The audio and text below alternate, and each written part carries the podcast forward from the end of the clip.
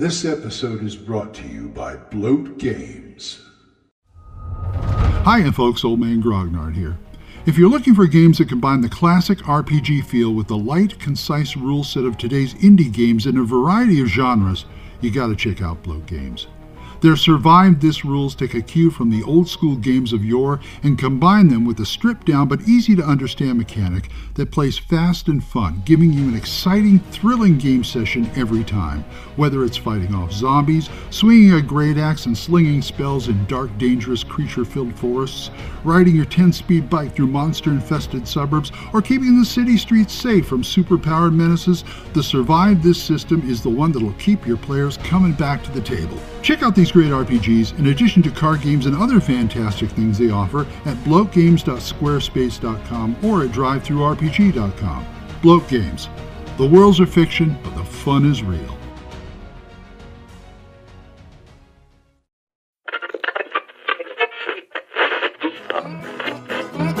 Abandon all hope, listeners.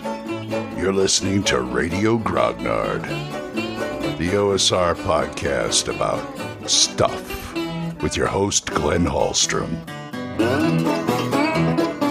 Hi, folks. Old Man Grognard here. Hope you're all doing well. It's a nice day. Okay, first off, I got a, an email from Dan that's probably going to be the basis for this entire episode. So go ahead, Dan. Hey, Glenn. This is DM Dan here. I was wondering if you would do an episode on running a one shot. In a couple of weeks, I'm planning on running about a four-hour one-shot on Roll20 with first edition AD&D rules. Um, wondering what the what the best way to set up um, you know the adventure with pre-gen characters you know for maximum playability and fun given that it's a beginning middle and then a finish i'm going to run characters probably in the four to six level range um, interested in your thoughts on, on how I could put that together for a, a fun four hour evening. Thanks. Thank you, Dan. I appreciate that. Okay, one shots. Yeah, I want to do my thoughts on doing one shots. One shots are good. They're good for conventions, and you can do it if you have like a new group and you want to try out something, or they're, or they're, you know, they got freshly minted characters, and you just want to run them through something for a few hours. So, okay, he said a four-hour game. That's a good. That's a good starting point right there. Four-hour game is just long enough. I've run four to five hour games before conventions, and that's no problem. I just got to keep watching the pace, but that's, I don't want to get into that yet. Okay, I would plan one to two encounters an hour. And now this, the, all this is not, you know, this isn't strict. It's not set in stone. You know, you can, if you got one big encounter or, uh, you know, three smaller encounters, that's okay. But one to two is something, something too good to, to shoot for. And uh, let's see what else we got. Now, your monsters. I think you gave me a, a, range there. I think you should plan on a few monsters. Plan them a little tougher than the group is. Maybe one to two, you know, hit dice tougher. And you don't have to do that with all the monsters. If you got a horde, if you got a horde of orcs, you don't need to make them tougher. Maybe make the leader a little tougher. But I would make like, oh, say one to two monsters, maybe a few hit dice tougher, maybe a better AC or something like that. I would plan through it. I don't exactly know what your story is going to be, but three locations, that's enough. You know, if you want to, you know, you can make it the town, Uh, the, you can make it the town, the old lady's shack, the old witch's shack on the end of town, and a dungeon. That's good right there, you know. Just three locations they can go to and like I said, this isn't set in stone.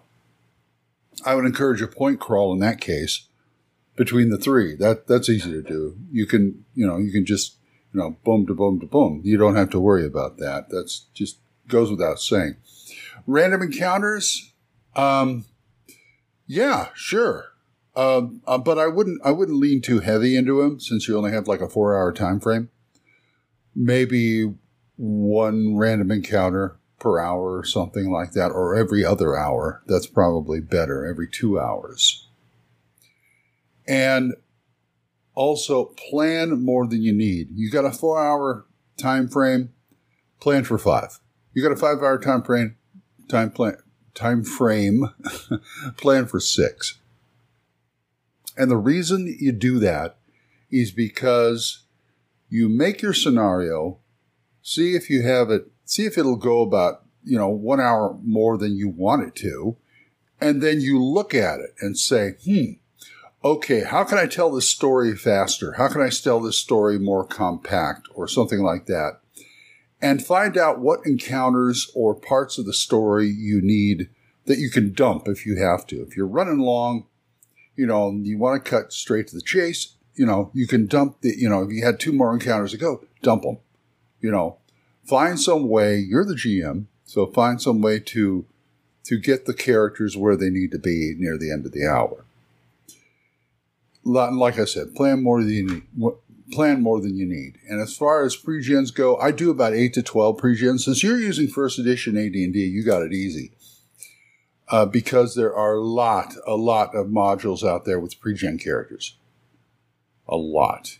Grab them if you can. Now, the the level range you mentioned, I'm not sure if you can. You could probably just for look look for the like the modules or something like that that have a about roughly the uh, same level, you know, the same level spread as you want to use, and then see if they have pregens in the back. Grab them. It saves you a lot of time and a lot of hassle. You can modify them as necessary you know, because mostly they're just a pile of stats and maybe a few other things like AC and equipment they have or spells or something like that. So yeah, I, I always encourage people to grab stuff out of modules if you can. Anyway, that's my idea for one shots. That that's kind of my my what I what I what I think about when I do a one shot. Thank you, Dan. I really appreciate that that question. That that's that's good stuff there. At least the good stuff that you sent. Thank you. anyway, I got to go start my day. So if you guys want to talk to me about this or anything else, oldmangrognard at gmail.com or drop a voicemail and anchor. We're monetized, so as little as 99 cents a month, you too can help support this program. And I would thank you. Single donations, go to my Ko-fi page, ko-fi.com slash oldmangrognard or my PayPal tip jar, paypal.me slash oldmangrognard. Let me thank these people who do give to me monthly. Jonathan, Oliver, Gilbert, Juan Carlos, Daniel, Dan, Benjamin, Jason, John Allen, Aaron, Michael, Randy, and Joe. Thank you very much. For other good podcasters, Dan Griggs, the Yung, Y-U-N-G, Yung Grognard podcast. Kevin at the Red Caps podcast does a good job. So does Daniel Norton at the Bandit's Keep podcast. We also have Randy and Joe's Biggest Geekest podcast. Great podcast. Also, Big John Allen Large's The Red Dice Diaries and my friend Erik Tenkar's Tavern Chat. So, until I see you folks next time, keep the dice warm and I'll talk to you later. Bye bye. Questions? Comments? Send them to oldmangrognard at gmail.com. We'll see you next time when Radio Grognard is on the air.